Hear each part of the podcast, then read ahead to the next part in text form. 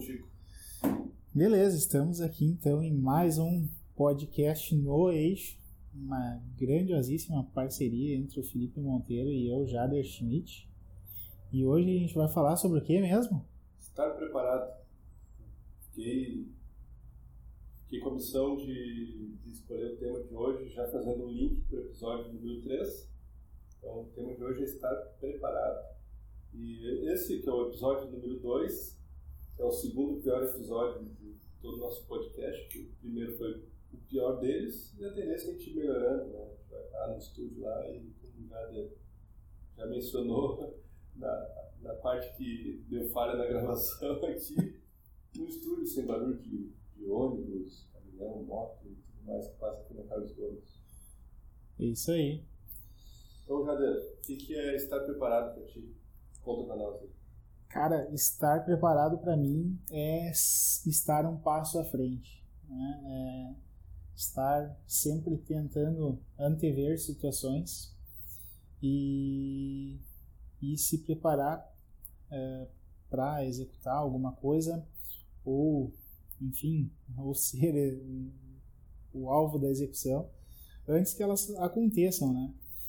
É, eu particularmente, né, falando assim um pouco de vida profissional, é, atualmente estou em preparação para um novo ciclo que certamente virá, mas é, porque eu tive já um, uma subida de degrau aí muito recente, né?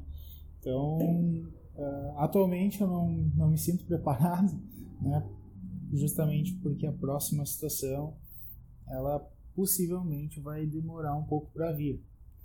Mas é, estar preparado para mim é isso, é, é tu tentar sempre prever o futuro, por mais que seja impossível, e tentar é, recolher todas as ferramentas né, para enfrentar uma determinada situação que vinha no futuro.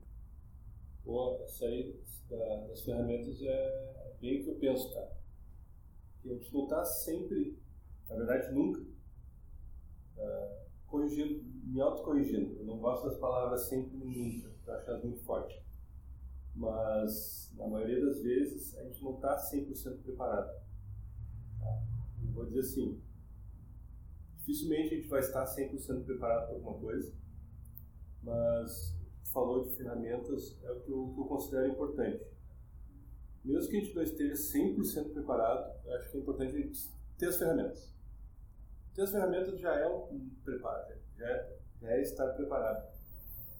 É, eu, quando, quando era mais novo, no início dos anos 90 ali, eu, eu era escoteiro. Eu, o lema dos escoteiros em inglês é be prepared, é estar preparado, que em, em tradução depois, quando veio para o Brasil, foi, foi alterado para sempre alerta. É, mas o que, que, que é a ideia? Está sempre treinando, sempre estudando, sempre buscando aperfeiçoamento. E tu não sabe o que vai vir pela frente. Né? Ninguém te disse seis meses antes de, de, tu receber a tua promoção que tu ia ser promovido. Realmente, ninguém disse. É uma, é uma habilidade que a gente tem que ter, né? Que a gente tem que criar, de tentar antever. E às vezes tu acerta, às vezes tu erra, né? Às vezes tu te prepara, inclusive, para uma coisa que não vai acontecer, né? Mas tu acha que estava 100% preparado? Não, de jeito Mas tu tinha as ferramentas. Com certeza. É isso que é aí que eu me refiro. Com certeza. E provavelmente quem estava no teu ciclo, os superiores, os diretores aqui, eles viram que tu tinha as ferramentas. Eles só visualizaram e sentiram. Então, para eles, tu não estava 100%, mas tu estava suficiente, suficientemente preparado para o que precisava. E tu, tu abraçou como, como é, pôde. É isso aí. É, na verdade, eu particularmente, assim, é, falando um pouco da minha história de vida, eu, na verdade, no início de cada coisa que eu realizei, eu não estava preparado. E te digo mais, né? Não estava nem 50% preparado. Mas, uh, em poucas as ocasiões, é, claro, tiveram aí ocasiões que me pegaram de surpresa, né? Uh, aí tu não tem como se preparar de maneira alguma. Mas assim, é, na maioria das situações eu estava 20% preparado, porém eu já tinha estudado algo sobre o assunto, ou é, tinha feito algum curso, ou tinha o conhecimento, uh, relacionamento de alguém que manjava muito, né? Então isso, isso é importantíssimo também, né? Agora tu tocou num ponto que, que eu considero muito importante. Uma vez quando eu estava fazendo o curso técnico, o, isso foi no início dos anos 2000, final dos anos 90. Sou um pouco antigo. Dez anos antes de, do meu curso e... técnico, na verdade. Um professor me falou assim: ah, alguém questionou alguma coisa para ele, não vou me lembrar, mas eu me lembro bem da frase que ele falou. Tu não precisa saber tudo, mas tu tem que ter o telefone de quem sabe. É exatamente isso que tu falou. É, tu, tu não sabia tudo, ninguém sabe tudo. Dificilmente conhece alguém que, que esteja 100% a par da situação que vai, vai ocorrer, qualquer coisa desse nível. Mas tu ter um relacionamento com, com pessoas que possam te dar suporte, que é o vulgo network. Né? Sim, sim. Então, tu sabendo, tendo telefone de quem possa te ajudar, hoje é muito fácil, né? Só nos comunica quem que é muito. Tá, tá muito atrasado. Arcaico, né? Tá muito atrasado. Quem, quem não se comunica. Ah, tu pode se comunicar de tanta forma hoje, a informação tá, tá na palma da mão. Então, uh, dizer que a pessoa não está preparada uh, é outra falácia, vamos dizer assim. Ah, já deve, eu preciso que faça isso. Não, não estou preparado. Cara, tu está? Tá? Claro, tu tem o Google na palma da mão, né? Exatamente. né? Estava preparado. Há, há, há pouco, foi antes de ser para o almoço, a gente estava numa conversa, a conversa já estava rolando, eu cheguei ali no meio e perguntaram se eu sabia projetar a tubulação. Eu disse que eu só ia levar mais tempo de quem sabia, mas precisasse eu projetava. Nunca fiz isso na vida.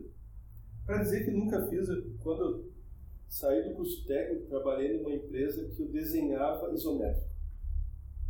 Eu, eu só precisava passar do desenho papel do projetista para o CAD. Essa é toda a minha experiência com tubulação.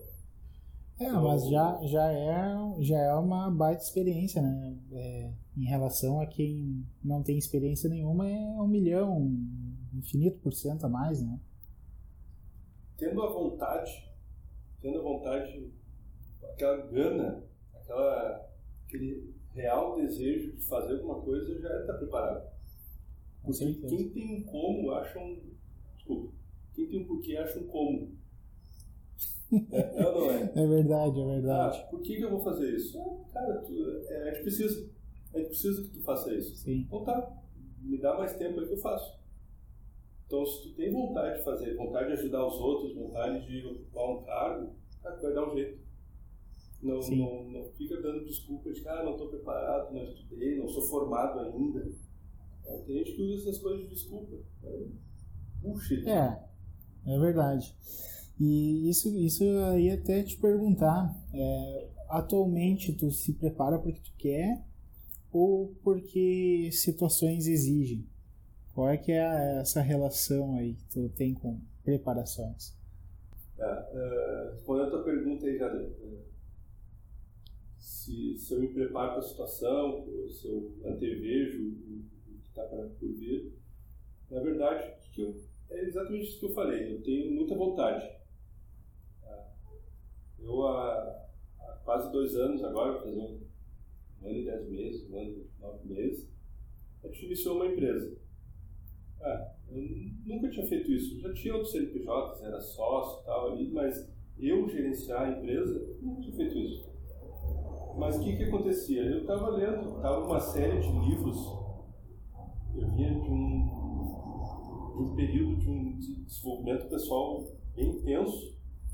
É, desde acordar às 5 horas da manhã, corrida, meditação, leitura diária. Ah, em seis meses eu li 15 livros. Eu nunca tinha lido tanto livro na minha vida. Então foi, foi bastante estudo. Tá? muita coisa ali que a gente acaba lendo em períodos muito curtos, acaba sumindo, né? Tu não aplica e tal, some. Mas o que, que eu via? Que eu tinha fonte da informação. Eu tendo a fonte da informação, tendo com quem contar, era o suficiente. Sim. No, no início da empresa, ah, Pico, precisa não sei o que, cara, agora não sei fazer, me dá 10 minutos que eu descubro. Sim, sim. Tem que ter vontade. É, Para mim, o estar preparado é ter vontade, é ter muito desejo, desejo de fazer acontecer. Para mim, isso é, é indispensável para qualquer coisa. Cara, isso é, é bizarro, porque eu, eu, né, como a gente já falou aí no primeiro episódio, eu sou testemunha disso, né, cara? É, te conheci numa fase da vida que tu era uma pessoa e certamente hoje tu é outra pessoa. E talvez tenha tenha relação com esse desenvolvimento pessoal, né? É, considera assim que a tua relação com as pessoas é, melhorou saudavelmente de uma forma é, abrupta, assim, né? Então, certamente tem relação com isso. E, cara, eu vou te dizer, eu, eu particularmente não gosto muito de ler, né? Esse é um, um dos meus defeitos. Porém, eu gosto muito é, de livros. né? Pode parecer uma, uma interferência, uma frase com a outra, mas, mas não é, né? Então, graças a Deus, hoje aí já existem audiolivros que por mais que eu saiba aí que toda a retenção de um audiobook não seja é, nem perto da retenção é, de tu estar lendo, folhando um livro, né? Ainda existe uma, uma retenção significativa, digamos assim. E... Fazer um... Desculpa te cortar? E não, e, e só para finalizar, é, a questão ali é, de, de estar em preparação, eu sinceramente, assim, eu me obrigo a estar em preparação para algumas coisas, porque por mais que seja muito legal, é, tu deve compartilhar essa opinião comigo aí, né? Por mais que seja muito legal ser gerente uh, de uma organização ou uh, estar à frente de uma, uma, uma, organização maior que seja uma empresa uh, inteira, né? Existem coisas que tu gosta, que tu curte fazer, que, que te move, né? Que te faz levantar da cama ali. É, e existem coisas que é, necess, é necessário, né? Tu fazer. Então, para essas coisas, eu particularmente tenho é, a consciência que eu tenho que me preparar, mas não gosto muito. Já para outras, né? É, eu apesar de não ter um físico muito atlético, gosto muito de esportes. E. A vantagem do podcast é esse. Ah, o pessoal não. O pessoal não sabe como é que a gente não é. sabe como... Não, mas o pessoal tem total acesso para ir lá nos nossos Instagrams e, e ver como, e ver como é que a gente é, né? Mas interessante foi aí, eu comecei juntamente com o pessoal aqui do escritório mesmo, né, a praticar aí um jiu-jitsu que além de um esporte é uma preparação de defesa pessoal. E isso é um negócio assim que, cara, eu curto muito, porque é aquilo que tu, cara, tu faz, tu faz uma preparação e não é que ah, alguém vai te assaltar e não vai te assaltar. Né? Óbvio que alguém armado com uma arma, uma faca vai te assaltar igual, né? Mas talvez o sentimento naquela hora é de tipo assim, ó, é de derrota, né, e não de fracasso. E bom, tu foi derrotado, talvez o cara tinha uma arma ali que é uma ferramenta maior que a tua luta, né? Mas tu fez de tudo para estar preparado para aquela situação, né? Então, foi derrotado e não fracassado nesse ponto. Então, para essas coisas da vida, eu acho que é interessante um, um, um preparo e gosto assim, né, de, de me preparar. E uma pergunta meio polêmica. Tu acha necessário a formação acadêmica para executar um, um, um cargo superior, assim, diretor, gerente?